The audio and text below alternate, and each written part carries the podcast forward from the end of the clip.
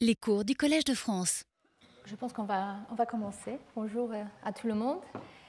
Merci d'être là, d'être revenu si vous étiez là la semaine dernière. Euh, alors, pour commencer, je voulais euh, faire un bref résumé de ce, dont j'ai parlé la semaine dernière. Je pense que c'était assez dense. Euh, aujourd'hui, ça va aussi être un petit peu dense, on va s'accrocher. mais voilà, donc la semaine dernière, j'ai essayé de de vous décrire un tout petit peu euh, comment euh, la chromatine, qui a été euh, découverte il y a plus qu'un siècle maintenant, est, une matrice importante de notre génome. Comment cette matrice est importante non seulement pour impacter l'ADN dans le noyau, mais aussi essentiel pour, euh, on va dire, la bonne lecture du génome, la, bonne utilisation du génome, et la protection aussi euh, du génome au cours des divisions cellulaires. Donc, je vous avais parlé un petit peu de, euh, cette découverte de la chromatine qui était basée surtout sur les, les procédures de coloration des cellules et des noyaux, qui ont permis de voir non seulement qu'il y a cette substance colorée qui, est faite d'ADN et des histones, mais qu'elle est euh, euh, organisée de manière assez hétérogène dans le noyau, avec des régions denses hétérochromatiques et des régions moins denses euchromatiques. Et aussi, j'ai décrit le fait que ces, ces régions d'hétérochromatine et du chromatine peuvent changer.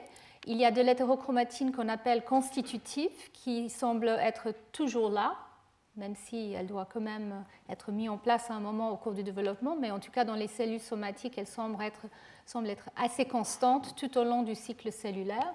Et puis, il y a d'autres régions qui sont euh, ce qu'on appelle l'hétérochromatine facultative, qui, qui, peut changer. Euh, euh, à un moment ou un autre du développement, par exemple, ou même d'une division cellulaire à l'autre. Donc euh, ces liens, euh, comme je l'ai décrit la, semaine dernière, entre ce qui était une description cytologique avec euh, la génétique et l'émergence des règles, on va dire, de, génétique grâce aux, découvertes et aux études de Mendel et la redécouverte de, de ces études.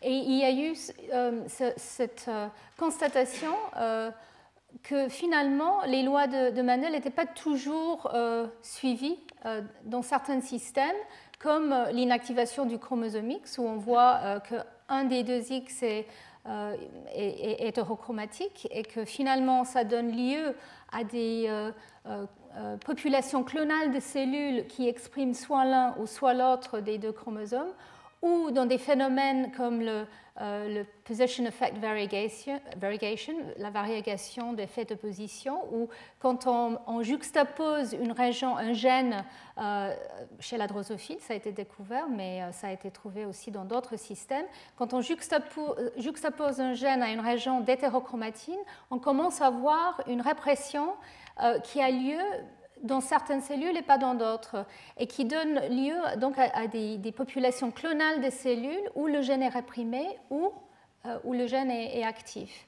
Et donc c'était cette constatation que finalement on peut, avoir une expression différente euh, de, gènes au sein du même individu et même au sein euh, des mêmes tissus, qui a, qui, a, un peu ouvert les yeux, on va dire, au, aux généticiens à la possibilité qu'effectivement euh, l'état chromatinien pouvait influencer l'expression euh, de nos gènes. Et il, y a eu donc une, période très intense de, recherche sur euh, ce qui constitue la chromatine, avec des études de biochimie, pour découvrir donc non seulement les histones, mais aussi euh, le fait que les histones sont organisées avec l'ADN dans, une forme de nucléosome, qui sont les unités euh, de la chromatine et qu'on retrouve dans euh, quasiment tous les eucaryotes. Et puis aussi, je vous avais parlé un tout petit peu de la biologie du développement et le fait que la chromatine pourrait participer à cette expression différente des gènes au cours du développement il faut activer certains gènes, réprimer d'autres pour donner la diversité euh, des cellules que, nous voyons. Et, ce processus est extrêmement bien euh, organisé et mis en place euh, à chaque cycle de vie. Et, donc, il y a l'idée que la chromatine est importante peut-être pour gérer la manière que certains gènes seront exprimés ou pas, et peut-être aussi qu'elle peut servir comme une barrière à la réactivation ou euh, la répression des gènes de manière euh, euh, illégale ou aberrante. Et les études de reprogrammation qui ont fait l'objet de mes cours l'année dernière illustrent cette, cette, problématique très, bien euh, la chromatine, elle empêche euh, la réactivation des gènes en présence des facteurs de transcription euh, tout simplement. Et donc l'idée qu'il y a un lien étroit entre la chromatine et l'expression génique est venue grâce à ce type d'études. Et donc pour revenir sur ces descriptions du chromatine et hétérochromatine, je vous rappelle qu'effectivement l'hétérochromatine reste condensée tout au long de l'interface au, cours, du, cycle cellulaire. Elle a tendance à se répliquer plus tardivement euh, que euh, d'autres régions du génome. Les nucléosomes semblent être assez régulièrement euh, organisés elle est relativement inaccessible à des nucléases, à des digestions. C'est comme ça d'ailleurs qu'elle a été euh, euh, euh, définie et décrite au, départ. Et elle peut induire une, répression en cis, c'est-à-dire à côté, dans certains cas, s'il n'y a pas une manière d'empêcher cette propagation. Donc elle a tendance à se propager s'il n'est pas arrêté correctement. par contre, le chromatine représente les régions, le reste du génome qui, est décondensé, qui, a tendance à être répliqué plus tôt au cours de, la phase S du cycle cellulaire, où les nucléosomes sont moins bien organisés, justement peut-être pour laisser accès à des facteurs, euh, des protéines qui doivent aller lire l'ADN, l'exprimer, euh, etc. Euh, elle est donc plus accessible à la digestion enzymatique, aux nucléases. et elle peut euh, permettre une, expression génique euh, assez régulière, c'est-à-dire il n'y a pas euh, autant de variégation, on va dire, d'expression qu'on trouve quand on, juxtapose un gène à l'hétérochromatine. Et j'ai décrit aussi la découverte des modifications ou des variants de la chromatine euh, les, variants euh, des histones, les modifications des histones et le fait qu'on peut avoir des protéines qui reconnaissent ces modifications et qui peuvent jouer un rôle dans la régulation des gènes et qu'il y a des modificateurs qui vont euh, rajouter des modifications comme l'acétylation ou la méthylation et d'autres enzymes qui peuvent enlever ces modifications, par exemple qui peuvent enlever l'acétylation des histones des acétylases et euh, j'ai décrit aussi euh, le lien qui a été fait entre ces modificateurs des histones et euh, les gènes qui étaient déjà connus comme étant impliqués dans la régulation des gènes.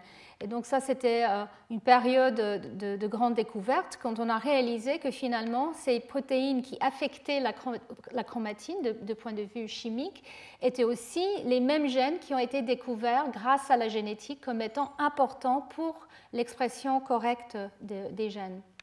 Et donc ici, je vous montre euh, des cas euh, euh, classiques d'hétérochromatine induits par les complexes polycomes d'un côté, dont je vais vous parler plus en détail euh, la semaine prochaine. Et puis, euh, les, facteurs qui s'associent à l'euchromatine, qui sont là pour permettre l'expression euh, des gènes. donc, il s'agit là de, la machinerie de la transcription, mais qui doit accéder à la chromatine, à, l'ADN, via des changements au niveau de la chromatine. Et donc, en fait, pour, pour résumer cet aspect de régulation génique, je vous rappelle que l'ADN nu euh, n'est pas trouvé dans les, noyaux des, eucaryotes. Nos cellules euh, contient euh, l'ADN en forme, impacté en forme de chromatine. Mais on sait que si on prend l'ADN nu et dans un tube d'essai, on peut rajouter des facteurs qui vont permettre son expression. Par contre, nous savons que dans la cellule, ça ne se passe pas comme ça. Donc, les facteurs qui vont aller reconnaître très spécifiquement l'ADN ne sont pas capables de le faire aussi facilement dans un contexte de la chromatine. Et donc ici, je vous montre très schématiquement la manière que nous, imaginons qu'un gène euh, est activé.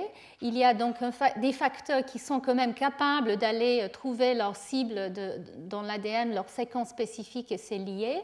à des séquences parfois qui se retrouvent très très loin en fait du début du gène, du promoteur.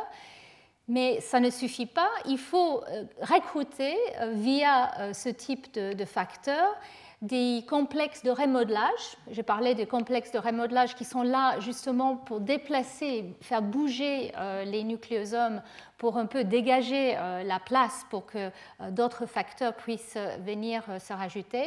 Et il y a aussi recrutement de ces enzymes qui vont aller modifier les nucléosomes, comme les histones acétyltransférases, et ça permet une certaine ouverture de la chromatine. Et tout ceci permet ensuite l'arrivée des facteurs de transcription et la machinerie de transcription qui va s'installer au début du gène et qui va commencer le processus de transcription en lien avec des protéines qui se trouvent parfois très très loin, mais dans des, dans des, grands complexes et d'interactions euh, à longue distance. Donc tout ça, euh, ce sont euh, des modèles qui sont plus ou moins prouvés. En tout cas, ce qui est clair, c'est qu'il faut ce type d'activité de remodelage et de changement d'état de la chromatine pour permettre la transcription dans un système des, des eucaryotes. Et donc, Ici, c'est juste euh, encore une, petite image de nucléosome. Donc, euh, par microscopie électronique, vous voyez bien euh, là l'ADN embobiné dans ces, unités de, nucléosome. Donc voilà pour un peu le, résumé par rapport à, la chromatine et son rôle éventuel ou son rôle sûr dans la régulation des gènes. Mais la grande question et le thème de mes cours cette année, concerne euh, le rôle éventuel de la chromatine comme mémoire. À quel point euh, la chromatine peut euh, porter de l'information au cours des divisions cellulaires ou même à travers les générations. et donc, pour, pour qu'un facteur chromatinien ou une modification chromatinienne soit réellement épigénétique, il faut que cette, cette modification ou ce facteur soit maintenu au cours des divisions cellulaires soit capable de se autodupliquer, c'est-à-dire de, ramener la machinerie qui permet sa duplication, et euh, doit être héritable quand les signaux qui l'ont déclenché ne, sont plus là. Si les signaux sont toujours là, on peut dire que ce n'est pas forcément un système épigénétique. En tout cas, ça c'est, euh, on va dire, la définition assez rigide et classique de l'épigénétique. Et la question, c'est est-ce que la chromatine peut, euh, vraiment euh, être porteuse de cette information? Alors, je l'ai déjà mentionné euh, la semaine dernière, mais il, y a des scientifiques qui, qui, ne pensent pas que la chromatine est essentielle pour porter cette information. Et ça, c'est quand même très important parce que le, le, message qui, vient de ce type d'hypothèse, c'est que nous n'avons pas besoin finalement de cette chromatine pour autre chose que, euh, on va dire, euh, l'impaction du génome et peut-être euh, faciliter, pour faciliter le génome de traverser le cycle cellulaire, la mitose, etc. Et que peut-être au niveau des gènes, en tout cas, on a besoin tout simplement des facteurs de transcription ou des facteurs de répression qui peuvent s'associer de manière très spécifique à des gènes ou à des régions très lointaines et qui peuvent, euh, par des boucles d'autorégulation, générer un état qui est épigénétique sans avoir à faire appel à euh, des facteurs en 6 de, euh, comme des histones. Donc ça, Marc Petachny est une des personnes qui, a travaillé euh, pendant très très longtemps sous les bactéries, où là on a moins besoin, euh, ou pas besoin forcément d'évoquer la chromatine. Euh, mais euh, il y a eu quand même la réalisation que chez, les eucaryotes, que ce soit des levures ou les mammifères, ce système ne, pourrait pas marcher euh, tout simplement. Et ce que j'ai mentionné tout à l'heure, la reprogrammation illustre ça parfaitement. S'il s'agissait que des facteurs de transcription, pourquoi on n'arrive pas à reprogrammer une cellule en, en, une seule étape? Il y a des barrières à ça. Et donc, si la chromatine peut euh, propager euh, euh, de l'information, de quoi il s'agit. Donc ici, je vous montre un nucléosome de manière très schématique. Hein.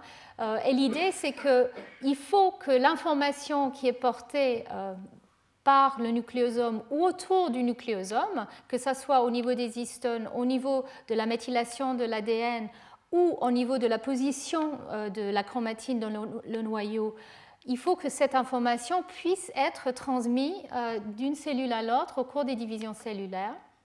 Et donc, je vais vous parler aujourd'hui beaucoup de ce qui se passe au cours de la phase S, quand on va dupliquer le génome, comment on va répliquer l'information qui est portée par la, chromatine. Euh, il y a aussi la traversée de la mitose, quand euh, une cellule va se diviser en deux, la cytokinèse et euh, la séparation des, chromosomes. Et là, on pense qu'effectivement, la chromatine peut porter de l'information à cette étape-là où il n'y a plus d'expression des gènes, il n'y a plus de transcription. Euh, en même temps, on peut imaginer qu'il y a des facteurs de transcription ou d'autres facteurs qui s'associent à, euh, l'ADN ou à la chromatine et qui peuvent aussi être porteuses d'informations. Et je vais parler un peu plus de ces facteurs euh, qui, se, lient au cours de la mitose dans, les prochaines semaines. Je vais juste très rapidement vous parler des différentes hypothèses de comment on met en place euh, des états de la chromatine pour passer ensuite à comment on peut les hériter. Donc, euh, les, facteurs qui vont modifier l'activité euh, de la chromatine ou les protéines qui s'associent à la chromatine ou à l'ADN méthylé peuvent être ciblés soit de façon euh, directe via un facteur qui, lui, reconnaît une séquence euh, spécifique, donc un facteur de transcription ou un facteur euh, de répression ou un facteur qui se lie tout simplement à une séquence d'ADN qui pourrait être structurale. Donc ça, c'est, on va dire, un ciblage séquence spécifique primaire où les, les modificateurs de la chromatine peuvent s'associer à ce type de facteur ça peut aussi être au niveau de l'ARN. Et là, je vais vous parler beaucoup plus des ARN non codants en particulier la semaine prochaine, où là, euh, l'information euh, qui, vient quand même de l'ADN, l'information de transcription de l'ARN, peut aussi être utilisée pour cibler les facteurs de la chromatine. Et puis, on peut avoir aussi une manière secondaire, on appelle, ça, de, cibler les facteurs de la chromatine, qui peut être via d'autres changements euh, déjà présents à la chromatine. Et on pense qu'effectivement, euh, beaucoup des événements au cours du cycle cellulaire peuvent être associés à ce type de phénomène secondaire, qui peut être via des protéines qui s'associent à l'ADN comme ce qu'on appelle les methyl binding proteins ou des facteurs qui s'associent à des modifications des histones ou encore pas des ARN non codants, mais qui ne vont pas euh, être produits au niveau de l'ADN euh, d'où ils sortent. Hein. Les ARN non codants peuvent aussi voyager, aller ailleurs sur un chromosome et permettre l'arrivée de certains facteurs. Et ça, comme je l'ai dit, je vais vous parler de ça la semaine prochaine. Mais une fois qu'on a euh, ce type de facteur présent, comment on peut euh, le propager? Et là, il y a beaucoup de modèles possibles euh, que je vais mentionner aujourd'hui. Et donc, on peut imaginer que c'est via des facteurs de transcription, comme Petachné euh, l'a proposé en fait. Finalement, un facteur de transcription, il peut toujours amener avec lui un, facteur lié à la chromatine qui va euh, être utile pour, par exemple, ouvrir la chromatine, l'acétylée, ou fermer la chromatine, la méthylée. Ça peut être donc euh, de manière séquence dépendante. Ça peut aussi être via des ARN non codants s'ils restent associés à la chromatine euh, tout au long du cycle cellulaire, on peut imaginer effectivement une propagation stable des facteurs qui s'associent avec. On peut aussi imaginer des facteurs qui s'associent à euh, la méthylation de l'ADN. Mais pour que euh, ce type de changement de la chromatine soit stable, on commence à réaliser qu'il faut une manière de propager dans l'espace et dans le temps. Et donc, euh, vous allez voir, on va parler des modifications qui peuvent recruter euh, des, facteurs euh, chromatiniens et qui peuvent ensuite s'étaler à distance pour permettre une meilleure propagation d'un état tout au long du cycle cellulaire. On peut aussi imaginer que dans le génome, il n'y a pas juste une interaction, on va dire, locale, mais que d'autres régions à longue distance permettent euh, de, propager un état. Ça peut faciliter ou stabiliser euh, une, situation euh, particulière de chromatine. Et je vais mentionner tout à la fin, et ça va faire le lien avec le séminaire que vous allez entendre, la machinerie d'interférence des ARN peut jouer un rôle absolument critique dans certains systèmes, euh, dans, la levure euh, euh, Schizosaccharomyces pombe, par exemple. Nous savons qu'effectivement, il y a un lien très étroit entre la machinerie d'interférence de, des ARN et la propagation de facteurs de la chromatine. Et je voulais aussi vous rappeler que la chromatine est très dynamique. Pour la perpétuer, euh, il faut non seulement avoir, comme je l'ai mentionné, peut-être des régions qui sont marquées d'une manière ou d'une autre, il faut euh, aussi euh, arriver à avoir, il s'agit d'un équilibre en fait, parce qu'il y a des activités, nous commençons à réaliser maintenant, des modificateurs qui vont arriver pour rajouter par exemple des, acétyles sur les, sur les histones ou euh, euh, euh, des, des, groupements méthyles. Et il y a aussi les effaceurs qui sont présents dans le même noyau ou même dans les mêmes complexes. Et donc comment on arrive à maintenir un état plutôt qu'un autre?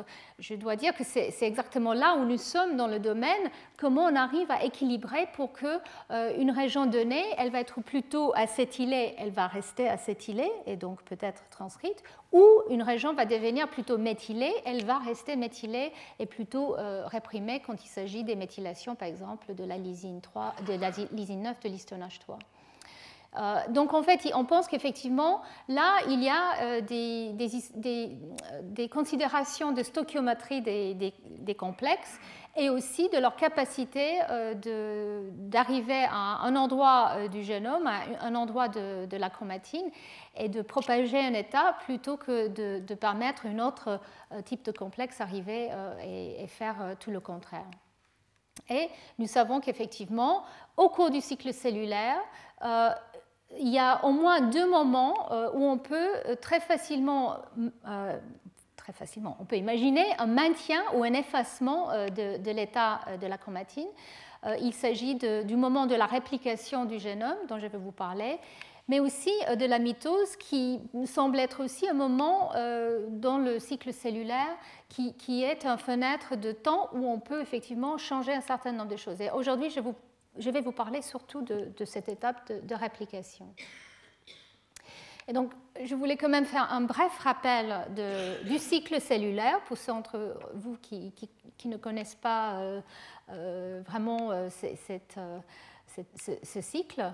Euh, donc, pour, qu'il y ait une division cellulaire, la cellule, elle doit euh, dupliquer son génome, elle doit aussi euh, se diviser et dupliquer tous les facteurs qui sont importants pour, sa, vie, son métabolisme. Et donc, en fait, le, cycle cellulaire est divisé en différentes phases. Donc, euh, si on commence euh, avec le, moment de la, division, euh, la, mitose, où les chromosomes vont se séparer et les, deux nouvelles cellules filles se forment, ça, s'appelle la cytokinèse.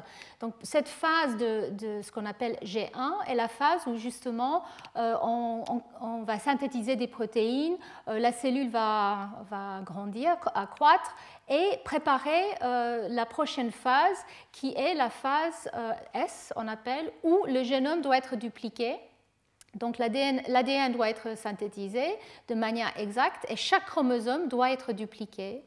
Et la phase G2 est le moment c'est la préparation pour que euh, la division cellulaire se passe.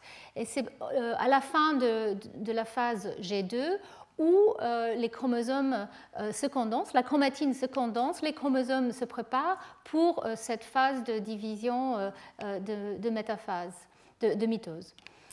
et pas toutes les cellules, la plupart de nos cellules dans notre corps ne sont pas en fait en cycle, elles sont en, état, on appelle ça quiescente. Euh, donc ce qu'on appelle le G0, où une cellule est en, arrêt. Alors, certaines cellules peuvent être euh, en G0 et plus jamais rentrer euh, dans le, cycle cellulaire. et d'autres cellules peuvent être en phase quiescente et peuvent quand même rentrer en cycle cellulaire. Donc, on, on, a un peu mis tous les états dans cette phase G0. Mais ce qui est important de savoir, c'est que certaines cellules qui sont en phase G0 ne sont, sont, extrêmement actives, comme les neurones par exemple, où il y a un métabolisme extrêmement important mais il n'y a plus de division cellulaire et euh, certaines cellules doivent euh, continuer pendant des mois et des années avec le matériel euh, qu'ils ont eu, qu'ils ont hérité au cours du, développement. Donc voilà le, le, cycle cellulaire et la chromatine, comme l'ADN, doit être dupliquée au cours de cette phase S. Et au cours de la mitose, cette chromatine qui a été dupliquée doit être séparée, ségrégée, avec le, euh, euh, au niveau des chromosomes de, façon euh, exacte.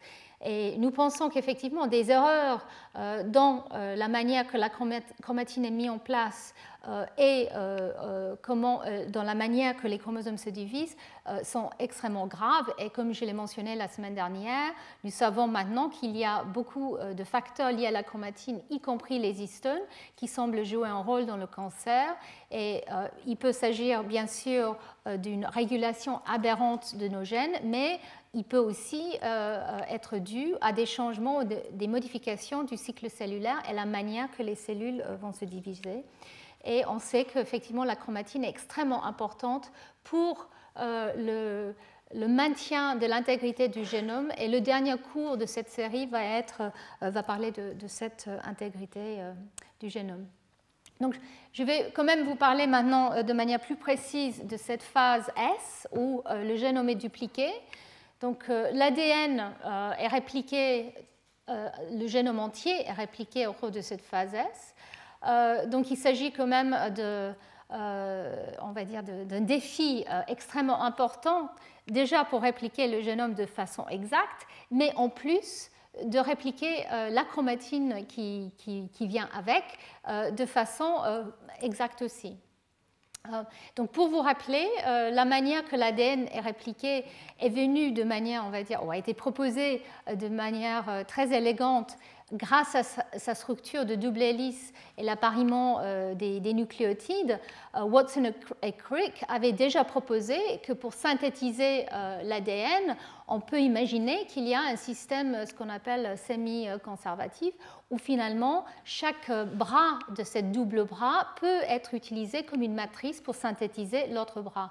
Donc c'était une hypothèse en 1953, et en fait c'était Michelson et Stahl qui ont prouvé que c'est effectivement la manière que l'ADN est répliqué, c'est-à-dire euh, une double hélice, elle va produire deux nouvelles euh, double hélices qui chacune porte un des deux bras euh, de, de, l'ancienne double hélice. Donc, ce système semi-conservatif était euh, on appelle ça, enfin certaines euh, appellent ça la, preuve et euh, l'expérience la plus élégante de la biologie. Enfin, je pense qu'on peut imaginer d'autres expériences qui, peuvent être, aussi bien citées, mais effectivement, la manière que ça a été prouvé était une manière très, très élégante, mais je ne vais pas vous en parler aujourd'hui parce qu'on pourrait faire un cours que sur cet aspect-là. En tout cas, ce qui est important, c'est qu'effectivement, on porte l'information de l'ancien euh, dont chacun, chacune des, deux euh, euh, filles, on va dire. Et ça, c'est très important pour imaginer comment on peut propager de l'information épigénétique, et en particulier, vous allez voir, les marques comme la méthylation de l'ADN sont basées, leur propagation est basée sur cette synthèse semi-conservative. Donc, euh, comme je l'ai dit, euh, c'est un défi de pouvoir euh, répliquer, la chromatine de, façon exacte. Et c'est toujours un champ de recherche en plein essor. on essaie de comprendre comment ça se passe. Et je vais essayer de vous faire un, tour sur, sur la question maintenant.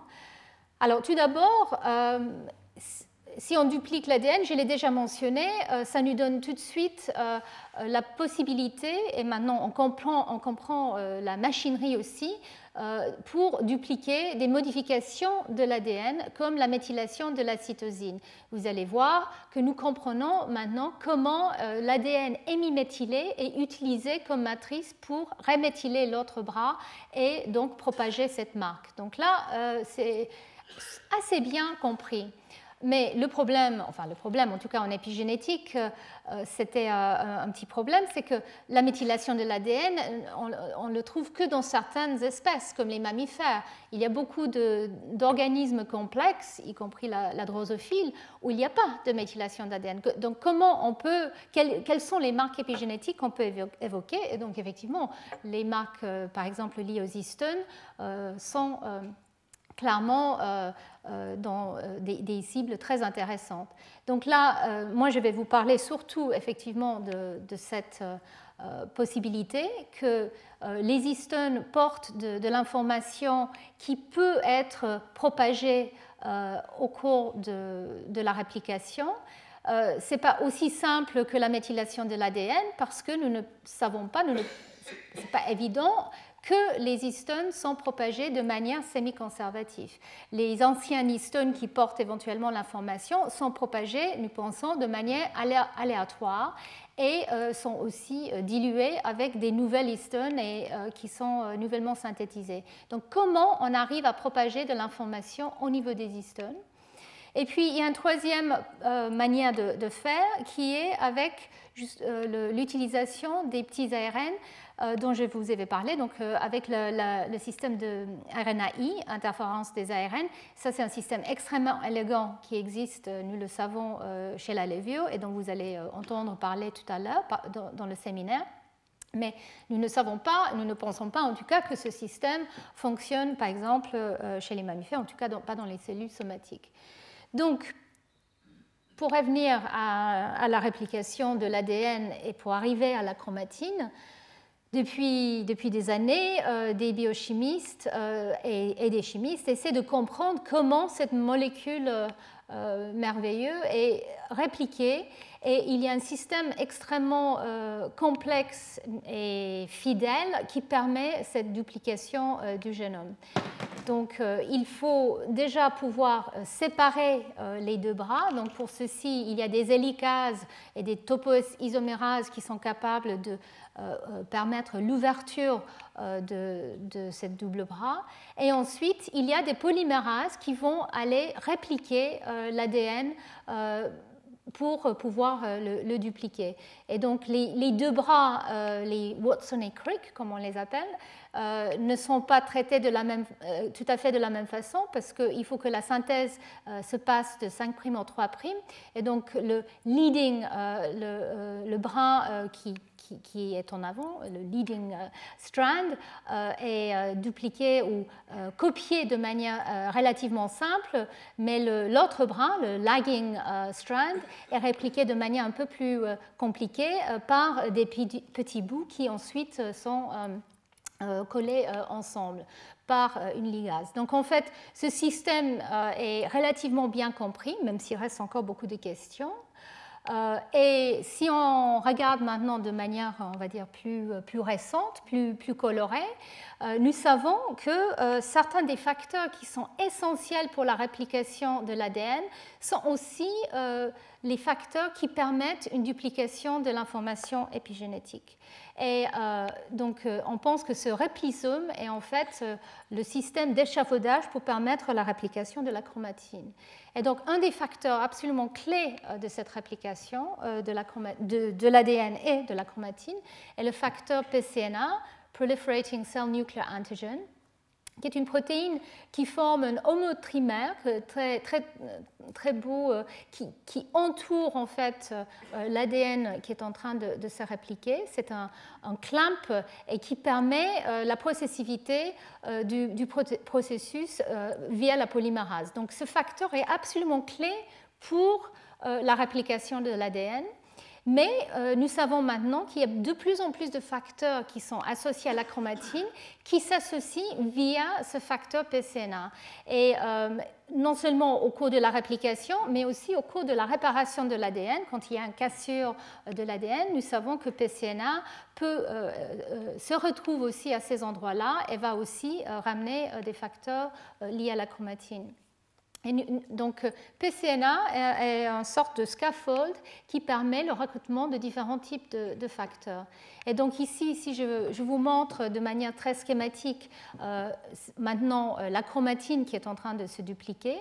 Euh, ici, vous voyez donc une région pas encore répliquée avec les octamères des histones, donc les, euh, les, histones parentaux H3, H4, le tétramère euh, de H3 et H4 et de H2A et H2B dont je vous ai parlé euh, hier.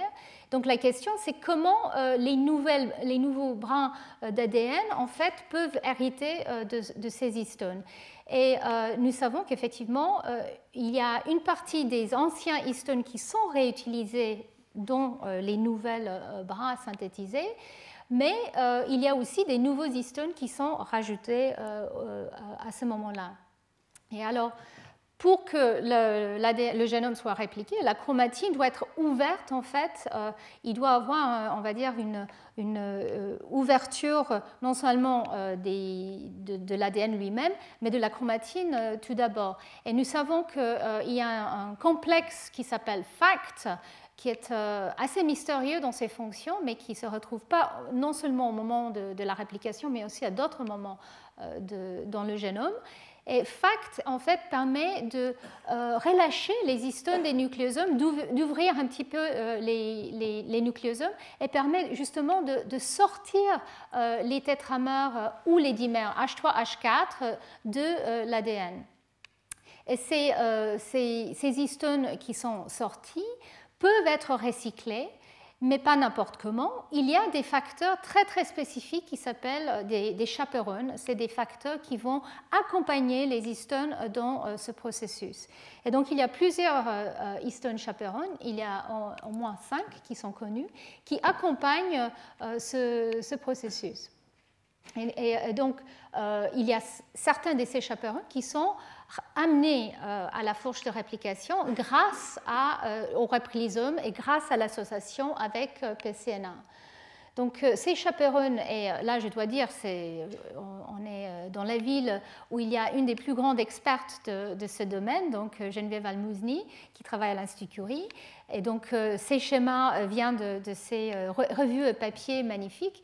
Et donc, grâce à ces études et les, études d'autres scientifiques dans le domaine, nous savons que ces chaperons sont là pour assurer que les anciens histones qui sont, qui sont sortis par FACT peuvent être justement accompagnés et réutilisés dans la nouvelle chromatine qui, qui, va être synthétisée. Donc, il y a une chaperonne qui s'appelle CAF1, qui est important pour euh, recycler les anciens euh, histones, mais aussi pour les nouveaux histones qui sont nouvellement synthétisés par la cellule. Euh, et puis un autre facteur qui s'appelle ASF1, qui lui est important pour ce processus de recyclage.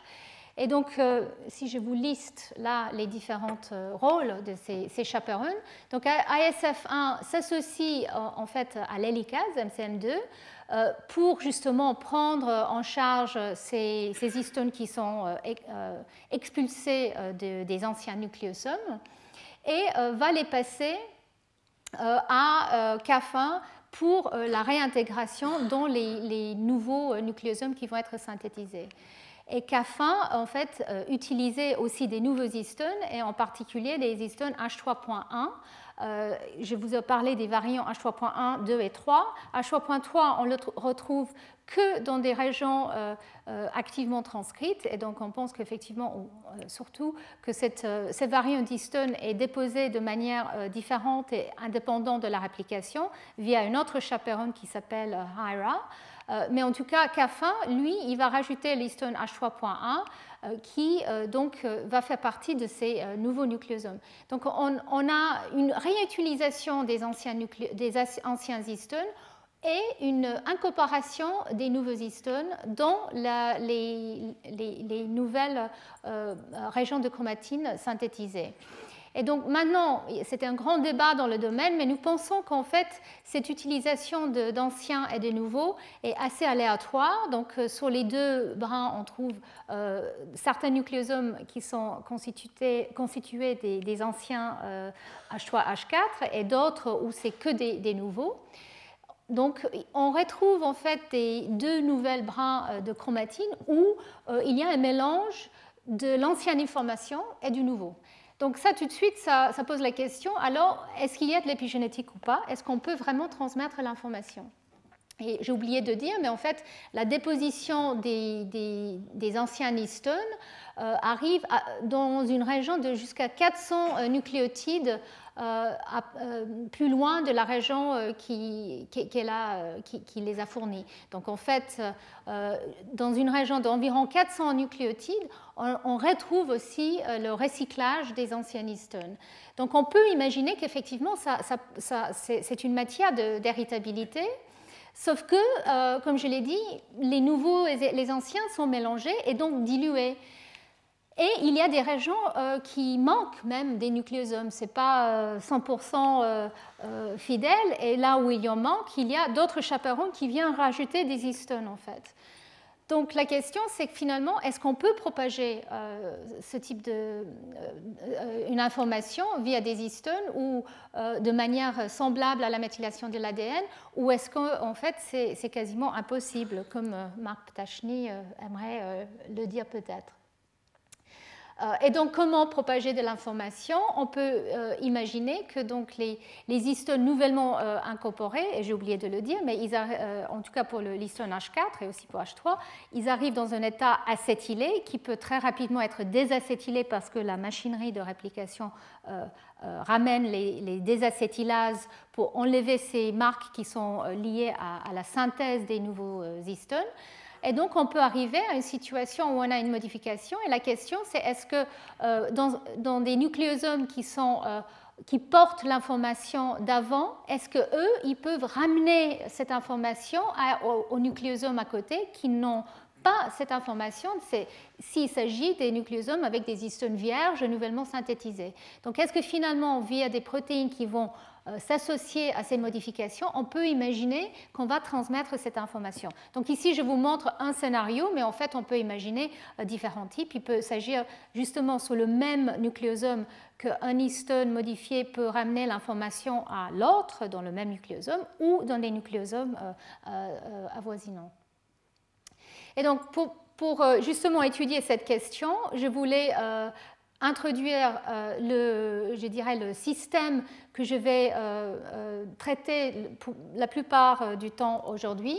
Et donc, il s'agit là d'une forme d'hétérochromatine qui est l'hétérochromatine constitutive et qui est associée avec cette marque H3K9 triméthyle qui s'associe avec un facteur HP1, Heterochromatin Protein 1, que j'ai décrit la semaine dernière. Et c'était l'exemple que je vous avais montré où euh, grâce à la génétique, il a été découvert qu'effectivement, euh, euh, la protéine qui est impliquée est SUF39H, donc c'est SUF39, c'est un suppresseur de variegation qui est une histone méthyltransférase qui peut modifier l'histone H3 à la lysine 9 pour justement rajouter, pour arriver à une triméthylation de cette modification.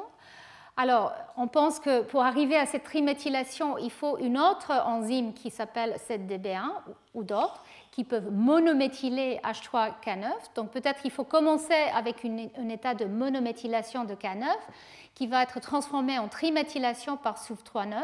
SUF39 s'associe à HP1 et HP1 s'associe à la modification elle-même, la triméthylation de H3K9 euh, et un cible de HP1 via un domaine qui s'appelle le chromodomaine que, j'ai mentionné et j'ai décrit la, semaine dernière. Donc HP1 va se lier à, H3K9 triméthyle et va aussi ramener euh, l'enzyme qui est important pour euh, euh, cette modification. Donc on peut imaginer ce type de autopropagation grâce à ce type de système et c'est ça que je vais plus élaborer maintenant. Alors, autour de ce type de modification, euh, il n'y a jamais juste une modification seule qui marche, bien sûr. Il y a d'autres changements euh, qui peuvent être importants. On sait qu'il y a un lien très étroit avec la méthylation de l'ADN dans des systèmes où il y a la méthylation de l'ADN. Euh, et aussi avec d'autres histones méthyltransférases comme celle-ci, SUV420, qui qui rajoute la modification de la méthylation à la lysine 20 de l'histone H4. Donc, mais je ne vais pas beaucoup parler de, cette modification aujourd'hui. Alors, je voulais quand même juste mentionner que l'hétérochromatine constitutive, une grande partie de cette hétérochromatine est associée en fait aux régions péricentriques. Il s'agit des régions qui sont autour des centromères des chromosomes. Donc les centromères, bien sûr, euh, sont essentiels pour la ségrégation des chromosomes. C'est des régions qui sont en fait porteuses de, euh, de, protéines très particulières et qui vont euh, s'associer au kinétocore. Donc il y a un variant ou des variants très précis qui vont se mettre dans le centromère comme CNH3, mais autour de la région qui est le centromère, il y a de l'hétérochromatine. Il y a des régions répétées qu'on appelle les séquences satellites il y a des satellites mineurs, des satellites majeurs, et ces régions des satellites sont euh, l'hétérochromatine euh, constitutive qui est présent tout au long du cycle cellulaire. Et quand on regarde euh, une cellule en interphase ou en mitose, on voit qu'effectivement, ces régions denses en DAPI, donc l'ADN est très condensé, sont présents ici et sont marquées par H3K9 triméthyle et par HP1.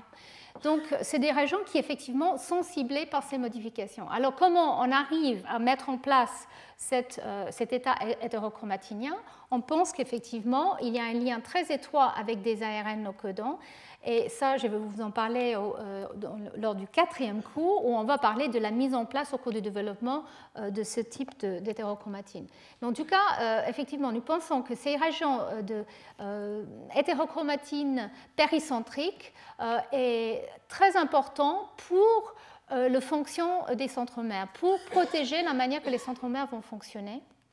Et donc, on pense qu'effectivement, il faut euh, euh, bien euh, propager cet état hétérochromatique au cours des cycles cellulaires. Des défauts dans cette propagation d'un état chromatinien dans, ces régions-là peut conduire à une instabilité chromosomique, une instabilité de la ségrégation des chromosomes. Et ça, je pense que Robin Alscher va vous en parler aussi, parce que lui, il va parler du même système, du même, de la même région, mais dans un système de, de levure.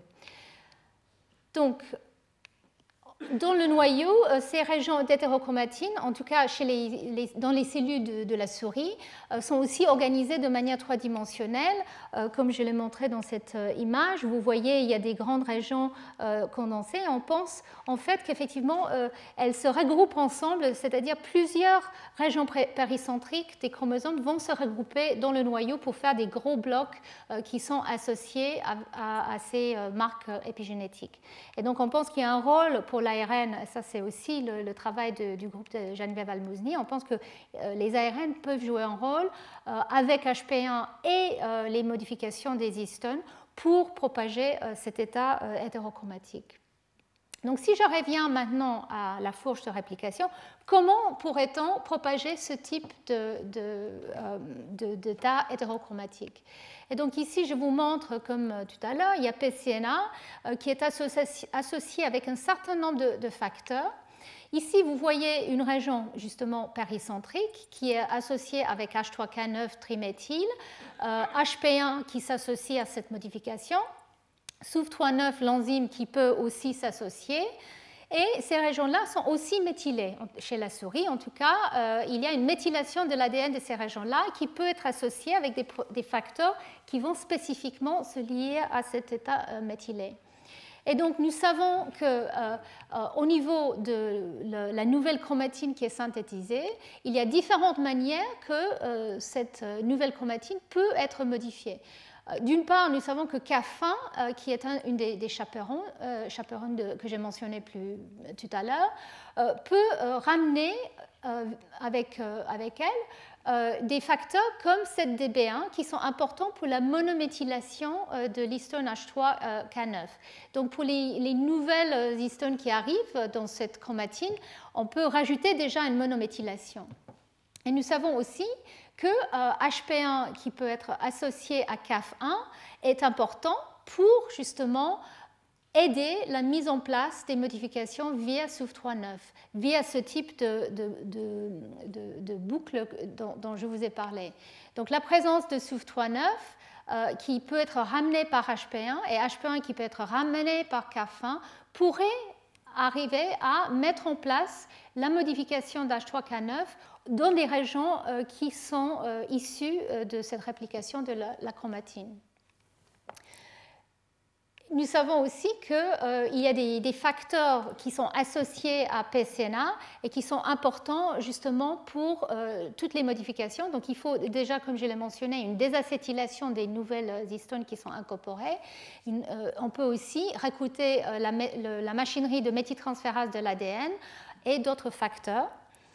Et puis, euh, on sait aussi qu'effectivement, cette machinerie qui est associée avec un complexe de remodelage euh, très spécifique qui s'appelle SmartCAD 1 euh, est important justement pour le bon placement des nucléosomes et l'intégration de cette désacétylation des histones et, de ramener les modifications comme H3K9 triméthyl. Donc effectivement, PCNA en association avec ce type de facteur est essentiel pour ramener tous les acteurs qui peuvent dupliquer l'état chromatinien d'H3K9 euh, triméthylé. Donc je voulais passer un tout petit peu de temps sur euh, la méthylation de l'ADN parce qu'en en fait, il s'est avéré, la compréhension de cette méthylation de l'ADN apportait des réponses aussi à la manière que la chromatine ou les modifications de la chromatine peuvent être propagées. Et donc, comme je l'ai déjà dit, la méthylation de l'ADN est un des marques classiques d'épigénétique. Déjà, euh, en tout cas dans les génomes des mammifères, euh, jusqu'à 80% des, des, dinucléotides CPG euh, se retrouvent méthylés dans le génome. Et nous savons que cette méthylation est importante parce que quand on délète les facteurs qui mettent en place la méthylation, et on peut la méthylation, on se retrouve avec plusieurs types de phénotypes. Donc nous savons que c'est important pour l'hétérochromatine péricentrique chez les mammifères. Nous savons aussi que c'est important pour l'inactivation du X, pour l'empreinte. Et nous savons aussi que si on délète euh, les, les DNA méthyltransférases au cours du développement, euh, il, y a une, une létalité.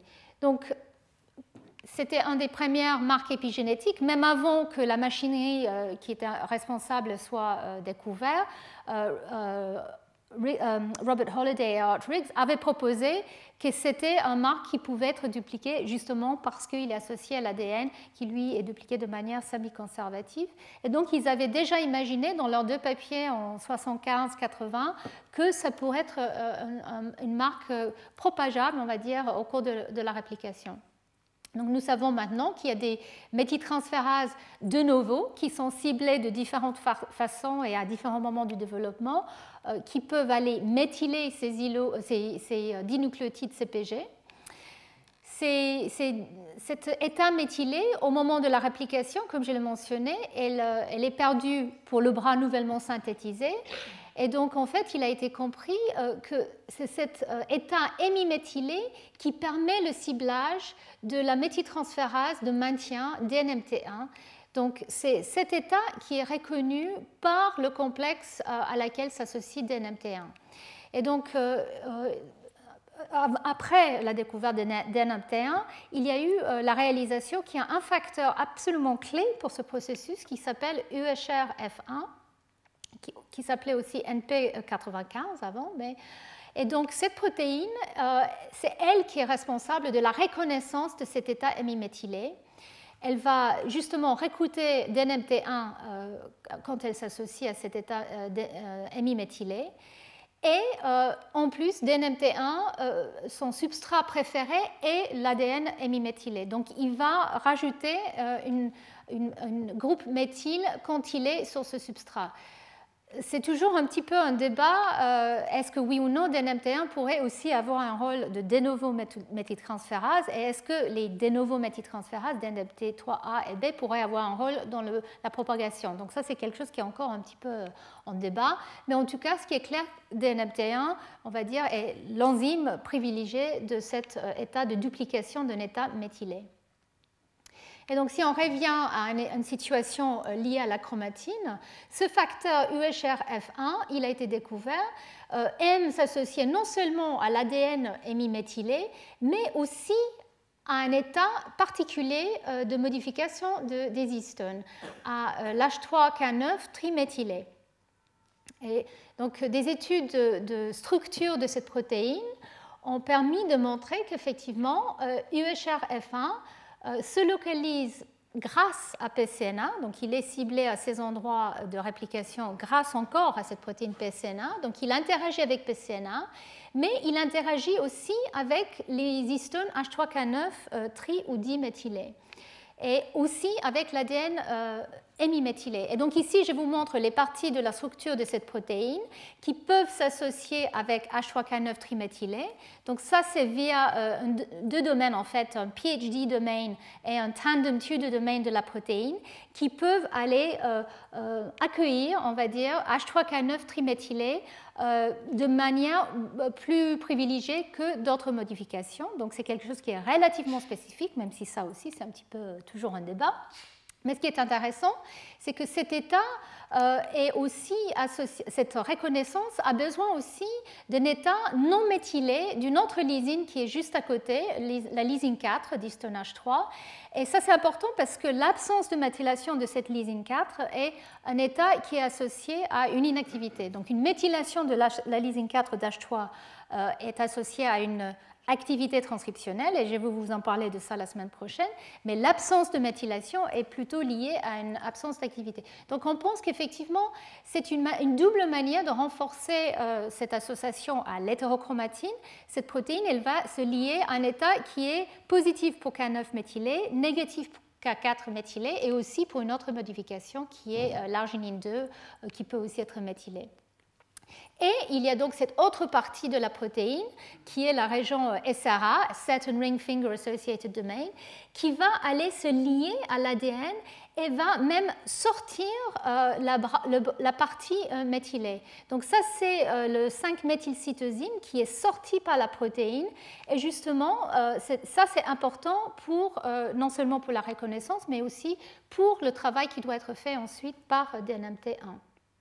Donc ici, je vous montre la protéine entière. Donc on appelle ça une, oui, c'est un, véritable hub, c'est un centre d'activité épigénétique, on peut dire, cette protéine. Elle a plusieurs domaines qui jouent différents rôles. Rôle de reconnaissance de l'ADN hémiméthylé, euh, comme vous voyez ici. Euh, aussi de l'histone euh, modifié de manière particulière, H3K9, comme vous voyez ici. Et son association permet de ramener les modificateurs comme DNMT1 et SOUF39, H1 et GNFA, qui sont deux euh, histones qui vont aller méthyler euh, les histones sur leur euh, lysine 9. Et donc, en fait, elle permet d'intégrer ces modifications au moment de, la réplication. Et il a même été montré que euh, cette protéine peut rester associée aussi au, cours de la mitose. Donc on pense que c'est une, protéine absolument clé pour la propagation de l'information épigénétique. Et je pense que les années qui viennent vont nous apporter beaucoup, beaucoup d'informations sur sa manière euh, de fonctionner et ses rôles.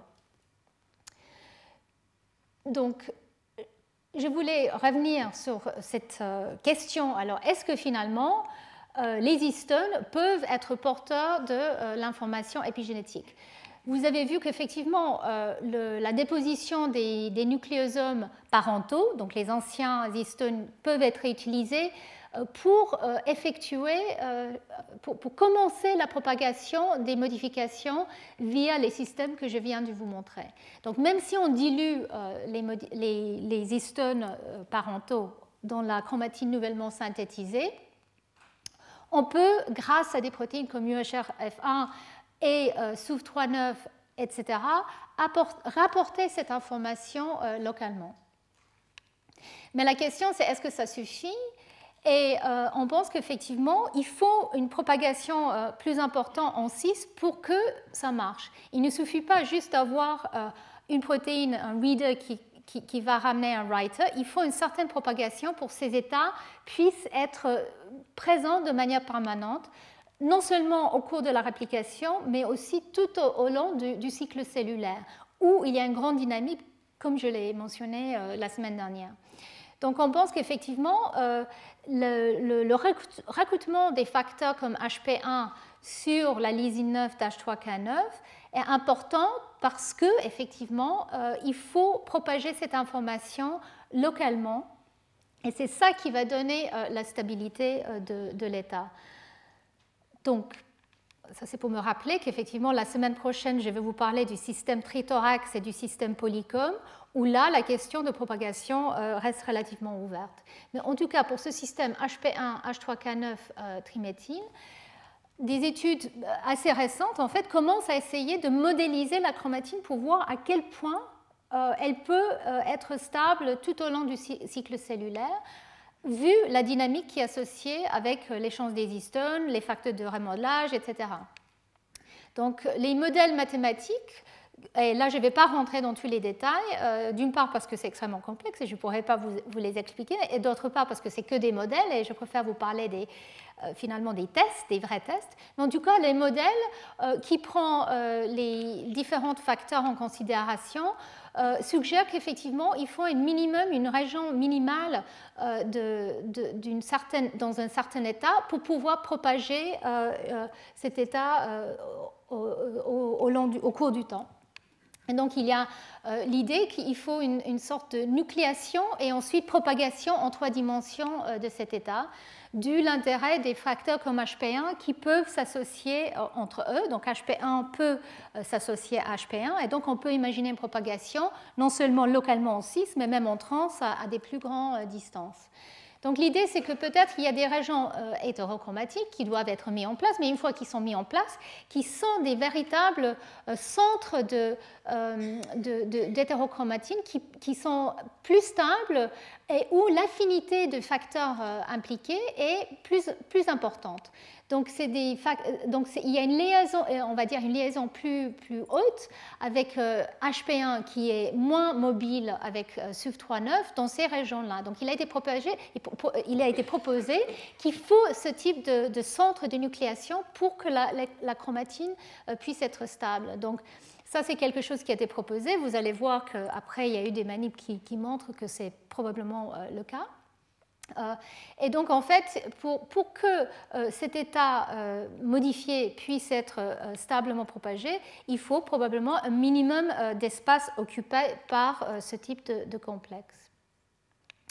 Et il faut aussi, et ça, ça a été proposé dans différents modèles, une coopérativité. On peut imaginer une coopérativité entre les mêmes complexes comme pour HP1, mais aussi on peut utiliser d'autres facteurs. Et comme je l'ai déjà mentionné, en tout cas chez les mammifères, il y a un lien très étroit entre la méthylation de l'ADN et la présence de SUF39, HP1 et H3K9 triméthyle. Et donc vous allez voir comment ça, ça a été exploré euh, chez les mammifères pour voir à quel point il faut les deux systèmes ou peut-être un des deux pourrait euh, suffire. Donc là, je, l'ai dit la semaine dernière, je leur ai dit, euh, la dynamique euh, de la chromatine est assez importante. Donc euh, ça a été mesuré de différentes façons. Les, approches les plus récentes, qui sont peut-être les, plus parlantes, sont utilise euh, des facteurs fluorescents. Donc on prend par exemple le facteur comme HP1 et on, va la fusionner à une protéine fluorescente, ou on prend les histones qu'on va fusionner euh, à, donc à une protéine fluorescente. Et comme ça, on peut mesurer la dynamique en utilisant euh, des, tests très spécifiques. On peut aller bleacher, en fait, euh, on va dire réduire la fluorescence d'une région de manière très précise, et ensuite voir quelle est la vitesse à, laquelle la fluorescence va récupérer.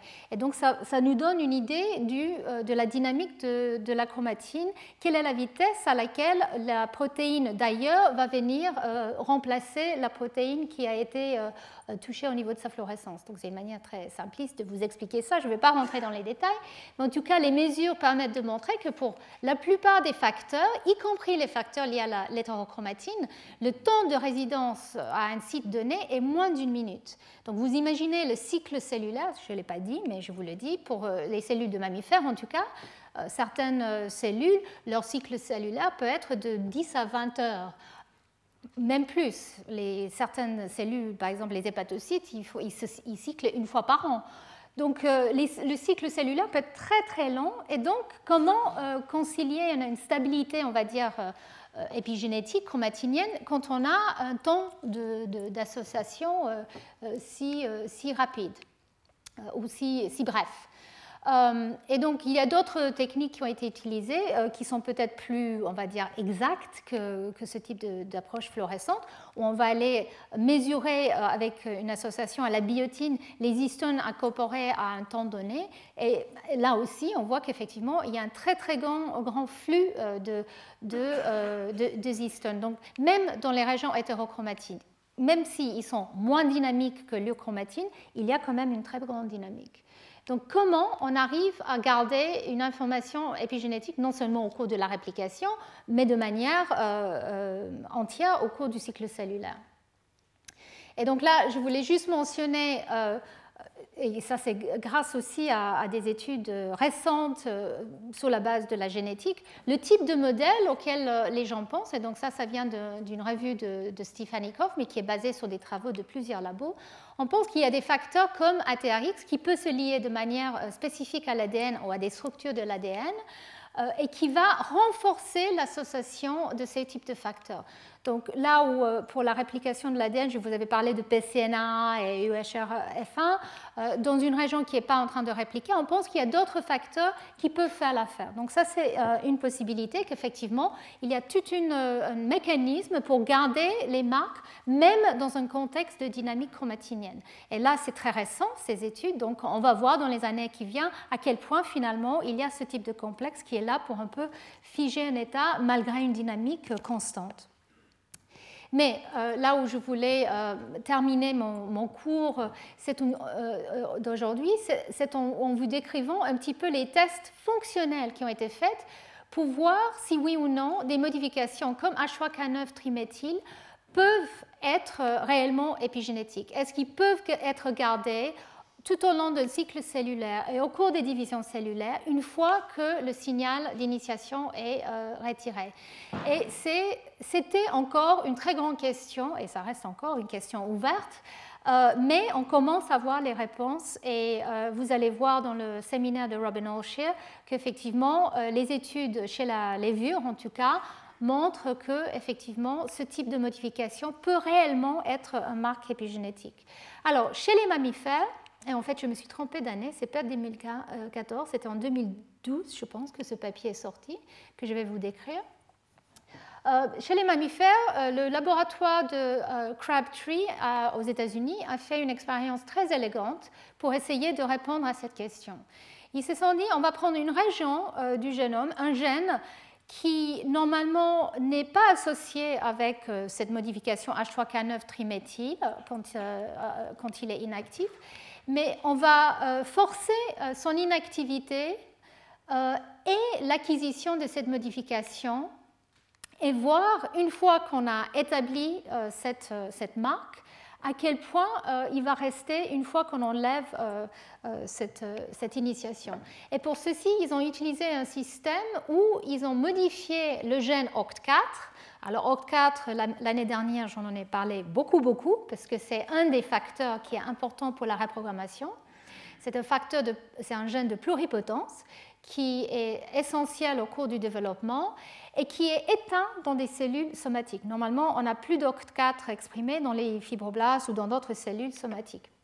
Mais euh, dans des cellules sous-embryonnaires, qui sont des cellules pluripotentes, OCT4 est exprimé. Et donc, dans le laboratoire de Crabtree, ils ont utilisé OCT4 comme une lecture euh, d'expression génique et euh, en, fusionnant à GFP, donc à une protéine fluorescente, comme ça, ils pouvaient voir si oui ou non le gène était actif euh, au, sein d'une cellule. Et ils ont associé deux types de, de systèmes.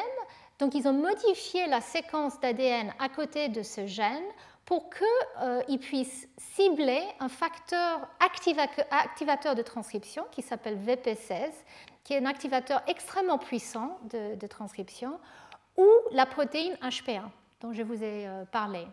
Et ces deux petites cassettes qu'ils ont rajoutées euh, à côté du promoteur du gène peuvent être associées aux protéines dont, je vous, dont, je viens de, mentionner de manière euh, inductible parce qu'ils euh, ont développé un système qui permet d'interférer avec la liaison euh, par rapamycine dans le cas d'HP1 et avec une autre molécule ABA dans le cas de VP16. Donc l'idée, c'est qu'ils peuvent choisir en rajoutant ces molécules dans la boîte de, culture des cellules, si oui ou non ces facteurs vont se lier ou pas. Donc ils peuvent activer à volonté le gène avec VP16 ou associer à volonté HP1 ou les deux. Et donc en utilisant ce système, il pouvait regarder si OCT4 est activé ou réprimé et à quoi il est associé au niveau de la chromatine. Donc, dans une cellule ES, dans une cellule embryonnaire normale, OCT4 est exprimé, comme vous voyez ici. Ça, c'est la polymérase 2 qui est associée. associée. Euh, et quand il est inactivé, OCT4 devient méthylé au niveau de la lysine 27 d'H3. Donc c'est associé à euh, des changements liés à la polycom, dont je vais vous parler la semaine prochaine. Mais il n'y a pas de H3K9 méthylé qui est associé, normalement euh, dans, des, des, cellules ES ou des cellules fibroblastes à ce gène. Donc ici, on va interférer avec la régulation normale. Ici, c'est la situation normale. Et là, je vais vous parler d'une situation induite via euh, soit l'un, soit l'autre de ces facteurs. Et donc, euh, ce qu'ils ont fait tout d'abord, c'est prendre des cellules souches embryonnaires où ils ont euh, induit l'association à HPA au niveau du promoteur. Et ensuite, ils ont étudié, après jusqu'à 8 jours, 0,3, 5 jours, quel est le niveau d'H3K9 triméthyle ou de H3K4 triméthyle? Alors H3K4 triméthyle, comme je viens de le dire, est associé à un état actif. Donc quand le gène est actif, on voit euh, une présence euh, de' triméthyle. Et dans les cellules souches embryonnaires, OCT4 est actif, et donc à jour 0, on voit un bon enrichissement euh, dans la région 3' du gène. Quand on rajoute H3K9, pardon, quand on induit HP1 au niveau du promoteur, on voit déjà après trois jours qu'il y a un enrichissement de H3K9 triméthyle. Comme attendu, si HP1 peut, euh, peut recruter SUV39, ce qu'on savait déjà, mais là, ça montre très clairement, de manière euh, euh, très directe, qu'effectivement, c'est le cas. Et euh, le recrutement de H3K9 triméthylé est associé aussi au recrutement de HP1 gamma, qui est une, euh, il y a trois formes d'HP1 dans la cellule. Là, ils ont recruté HP1 alpha, ils ont vu que le HP1 gamma endogène de la cellule est recruté. Donc effectivement, cette euh, boucle d'autorégulation dont je vous ai parlé est mise en place ici, déjà au bout de trois jours. Alors, H3K27 euh, acétylé n'est pas affecté, c'est une autre histoire, je ne vais pas en parler, mais ça, c'est un, contrôle, on va dire. Mais ici, on voit qu'effectivement, euh, comme attendu, HP1 induit K9 triméthyle et euh, aussi ramène d'autres molécules d'HP1. L'autre chose qu'ils ont regardé, c'est la méthylation de l'ADN, qui apparaît au niveau du promoteur de OCT4, mais plus tard. Donc au bout de trois jours, ils ne voient pas vraiment une méthylation mais au bout de huit jours ou plusieurs semaines, il voit qu'effectivement le niveau de méthylation de l'ADN augmente autour du promoteur. Donc là, la grande question, c'est qu'est-ce qui se passe quand on enlève HP1 Est-ce qu'on perd l'état méthylé des histones, vu la dynamique, etc., dont je vous ai parlé?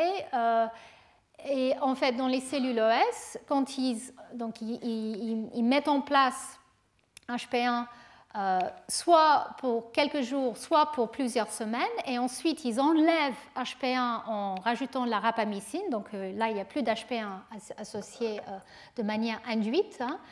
Et ce qu'ils voient, c'est qu'effectivement, avant d'enlever HP1, ils ont un taux très très élevé d'H3K9 triméthyle, mais quand ils enlèvent HP1, ils voient qu'effectivement, il y a une baisse de euh, la K9 triméthyle, surtout si ont pris euh, des situations où la méthylation d'ADN n'a pas, pas euh, augmenté. C'est-à-dire si c'est quelques jours après induction d'HP1, il n'y a pas beaucoup de méthylation au niveau du promoteur. Et là, on voit que H3K9 triméthyle est perdu très très vite. Et quand ils traitent les cellules avec un inhibiteur de la méthylation, dont je vous ai parlé euh, l'année dernière beaucoup, la 5-azacidine, en fait, il voit qu'effectivement, là, il perd très vite H3K9 euh, triméthyle. Donc, en fait, euh, dans les cellules OS, en tout cas, quand il y a une méthylation d'ADN qui reste, c'est-à-dire après plusieurs semaines d'induction d'HP1, on voit la méthylation. Quand on enlève HP1, là, H3K9 triméthyle reste. Mais quand il y a peu d'ADN, pardon, peu de méthylation de l'ADN, là, le marque est perdu. Donc, dans les cellules OS, il n'y a pas vraiment une mémoire stable associée à H3K9 triméthyle. Maintenant, quand ils font ça dans des fibroblastes, donc là, on change de système. Là, on n'est plus dans les cellules pluripotentes, on est dans des cellules différenciées. Euh, et là, en fait, ce qu'ils ont pu euh, faire, c'est utiliser, parce que OCT4, normalement, n'est pas exprimé dans les cellules fibroblastiques, donc, ils ont imposé l'expression d'OCT4 en utilisant le système VP16. Donc, quand ils mettent euh, VP16, euh, euh, quand ils activent via VP16, OCT4 devient exprimé. Et ensuite, ils peuvent rajouter HP1 et voir quel est l'impact.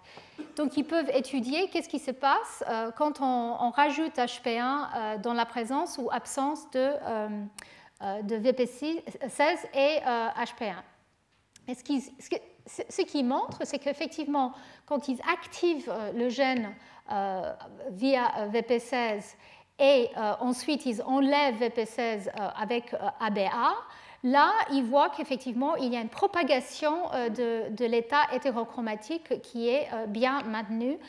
Mais quand ils ils ajoutent euh, VP16 euh, en même temps que euh, la, rajoute de, HP1, là ils voient qu'effectivement ils éliminent l'H3K9, donc il n'y a plus de mémoire en fait quand la transcription est toujours présente. Donc en fait, ils ont regardé aussi l'état de méthylation. Et ce qui montre, c'est qu'effectivement, même s'ils enlèvent la méthylation, quand ils enlève HP1 et il n'y a pas de transcription, même quand il n'y a pas une méthylation euh, aiguë de la région, et même quand il traite à la 5-azécididine, H3K9 triméthyle est bien maintenu. Donc en fait, ça veut dire qu'effectivement, dans les fibroblastes, qui sont des cellules différenciées, on peut maintenir un état hétérochromatique, H3K9 triméthylé, en absence de le, le signal qu'il induit, donc euh, le recrutement d'HP1, quand il n'y a pas de la transcription. Mais par contre, quand on induit la transcription, et aussi en déméthyle, là, on, peut, euh, on commence à éliminer cette mémoire. Donc on pense qu'effectivement, dans les fibroblastes, on peut avoir un maintien de l'état hétérochromatique et de la mémoire de cet état. Par contre, il peut être effacé très rapidement euh, avec euh, une activation transcriptionnelle. Donc ça veut dire que peut-être H3K9 triméthylé pourrait être un, un, marque épigénétique, en tout cas euh, dans les cellules euh, somatiques. Et ce que j'ai oublié de dire, qui était quand même très important, c'est que euh, quand ils ont étudié l'étendue de cette région qui devient triméthylée, ils ont vu qu'effectivement, il y a une propagation de cette modification sur plusieurs, sur une région qui va jusqu'à 10 kb. Et ils pensent qu'effectivement, c'est cette euh, capacité de produire un domaine jusqu'à 10 kb après plusieurs jours de, présence d'HP1 qui est important pour pouvoir propager cet état ensuite une fois qu'HP1 est enlevé. Donc en fait, il, faut une région minimale de plusieurs kilobases de cette modification pour garder euh, cet état euh, inactif. Néanmoins, quand on induit la transcription, on peut très rapidement effacer cet état. Et donc là, euh, plusieurs questions maintenant. Pourquoi euh, on arrive à effacer si facilement avec la transcription? Probablement, VP16 est un activateur extrêmement puissant et il ramène avec lui une machinerie extrêmement puissante d'échange euh, des histones, de remodelage, et donc peut-être effectivement c'est plus facile d'effacer cette modification dans cet état-là. On pourrait poser la question qu'est-ce qui se passe s'il y a une transcription moindre? Est-ce que finalement on perdrait le marque aussi facilement? Est-ce que l'équilibre serait bousculé si, rapidement? Et aussi, on peut poser la question comment on perd cette modification? Est-ce que c'est passif au cours des réplications ou est-ce que c'est actif via, par exemple, des déméthylases des histones? Donc tout ça, c'est des questions qui restent ouvertes. En tout cas, euh, un point qui est important, c'est que dans les cellules souches embryonnaires, c'est clair que euh, la présence de SUF39 et euh, de H3K9 triméthyle ne semble pas être suffisant pour une mémoire de, de l'hétérochromatine dans cette région induite. Il faut une méthylation de l'ADN en plus. Donc il faut cette synergie dont j'ai parlé tout à l'heure. Par contre, dans les cellules somatiques, il semble que ça soit moins, moins une obligation. Donc là, je ne vais pas. Oui, donc euh, ce même papier, ils ont justement fait cette euh, modélisation dont je vous ai parlé et qui prédit, euh, sur la base de leurs données aussi, qu'effectivement, il faut un minimum de nilo de plusieurs kilobases pour qu'un état soit propagé en absence de, de l'inducteur au départ. Donc là, je vais rapidement terminer parce que je pense que c'est bientôt l'heure de du séminaire, mais euh, je voulais quand même juste euh, vous parler d'un point qui était important. Euh, qui, donc j'ai parlé du cycle cellulaire, ce qui se passe au cours de la phase S, la réplication, aussi la dynamique de la chromatine en interface. Il y a un aspect que je n'ai pas du tout élaboré et que j'aimerais beaucoup euh, la semaine prochaine, c'est le lien avec l'organisation nucléaire et en particulier l'association de, par exemple, l'hétérochromatine avec l'enveloppe nucléaire. Et il y a des études très intéressantes qui, commencent à sortir, c'était déjà un constat que l'hétérochromatine semble être très souvent associée à, la, lamine, donc une des protéines qui s'associait avec l'enveloppe nucléaire. Et on pense que cette, euh, cette relation est importante peut-être justement pour ancrer euh, les régions hétérochromatiques permettre ces centres de nucléation dont j'ai parlé tout à l'heure. Et on pense qu'effectivement, l'opposition de l'hétérochromatine du noyau n'est pas totalement aléatoire et joue un rôle justement dans la propagation de cet état. Et là, je vais terminer donc, en vous montrant le système dont je vous ai parlé aujourd'hui en détail. C'est euh, le maintien des états hétérochromatiques liés à H3K9 triméthyl et HP1.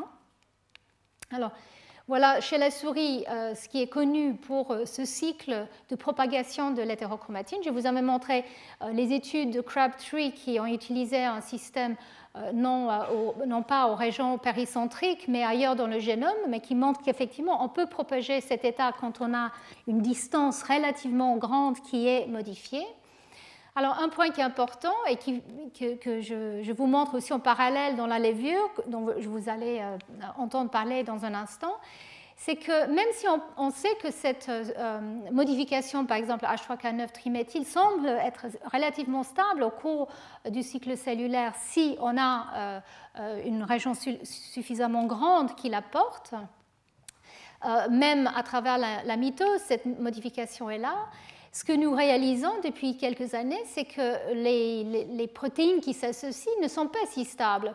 Et que justement au moment de la mitose, il y a une modification euh, qui est euh, sur l'acide aminé à côté de la lysine 9, qui est la sérine 10 de l'histone H3 euh, dans sa queue donc là vous voyez très mal, mais en tout cas la sérine 10 euh, qui est à côté de la lysine 9 dans la queue de l'histone H3 devient phosphorylée justement euh, au cours de, la phase G2 et en, mitose. Et nous savons que cette phosphorylation va éjecter euh, la protéine HP1 probablement chez la souris et très certainement en tout cas chez la levure. Et donc on enlève en fait HP1 euh, à ce moment au cours de la mitose. Et, donc en fait la question c'est comment finalement on arrive à repropager euh, euh, au, cours du cycle cellulaire cet état quand il y a cette fenêtre de temps où finalement on, peut défaire les choses même si H3K9 dit ou triméthyl semble rester. Et c'est ça la, beauté des études faites dans des systèmes modèles c'est grâce à, la génétique euh, dans des systèmes euh, comme Schizosaccharomyces pombe qu'il a été montré par plusieurs groupes, y compris euh, Rob Martinson, et vous allez entendre Robin Olsher aussi, il y a d'autres groupes comme Shiv Grohl et, et Danish Moazed, qui montrent effectivement qu'au cours du cycle cellulaire, on passe d'un état où il y a euh, cet euh, assemblage de, la protéine SWI6 chez la lévio HP1, c'est l'homologue de HP1, et euh, la modification H3K9 di ou triméthyle qui est présente, qu'on peut perdre cette protéine au cours du cycle cellulaire ce qui permet, en tout cas euh, chez la levure, une fenêtre de temps où l'hétérochromatine est moins condensée et peut-être plus accessible et disponible pour être transcrite. Et donc il y a une fenêtre où il y a une transcription qui a lieu. Cette transcription, elle permet la, la production des ARN qui ont probablement des structures particulières parce que c'est des régions répétées, donc l'ARN font peut-être des structures particulières qui attirent la machinerie d'interférence de l'ARN, le RNAi, et euh, c'est justement grâce à la production des petits ARN avec cette machinerie qu'on peut euh, aussi récibler la machinerie chromatinienne qui va permettre la méthylation de la lysine 9 d'H3K4, donc CLAR4, qui est l'équivalent de SUF39 euh, chez les mammifères et chez la drosophile. CLAR4 va être ramené grâce à ces petits ARN et à cette procédure pour renouveler euh, l'état hétérochromatique et permettre HP1, soit 6 de revenir s'associer. Donc on commence à vraiment comprendre, en tout cas dans ce type de système, comment on peut maintenir l'hétérochromatine tout au long du cycle cellulaire, y compris la réplication, euh, la, phase S, y compris euh, la phase de mitose. Et je pense que vous pouvez voir qu'effectivement, c'est assez dynamique. Donc même si on peut dire que euh, des marques comme H3K9 euh, ou triméthyl sont des marques épigénétiques parce qu'ils restent après que l'inducteur soit parti, Néanmoins, euh, ils ne peuvent pas le faire seuls, il faut l'aide d'autres facteurs et d'autres systèmes, et en tout cas chez la levure, c'est clair que l'RNAi joue un rôle important pour permettre cette propagation. Et dans d'autres systèmes, euh, probablement il y a, d'autres manières de faire. Et chez les mammifères, on sait que probablement euh, euh, la transcription des régions est aussi importante, mais pas forcément pour ramener la machinerie d'interférence des ARN. Donc je pense que je vais arrêter là pour permettre un petit peu de temps avant de faire le séminaire. Donc, euh, euh, la, semaine, prochaine, je vais vous parler, c'est la deuxième partie qui est liée euh, sur les systèmes de mémorisation. Là, je vais vous parler un peu plus des complexes polycom et trithorax, qui sont d'autres systèmes qui permettent une propagation d'informations épigénétiques. et là, nous allons écouter Robin Olshier qui va nous parler justement de la propagation de, des marques comme H3K9 triméthyl dans des systèmes chez Tritsusa Kamaizis euh, euh, Pombe. Donc merci beaucoup. Retrouvez tous les enseignements du Collège de France sur www.collège-2-france.fr.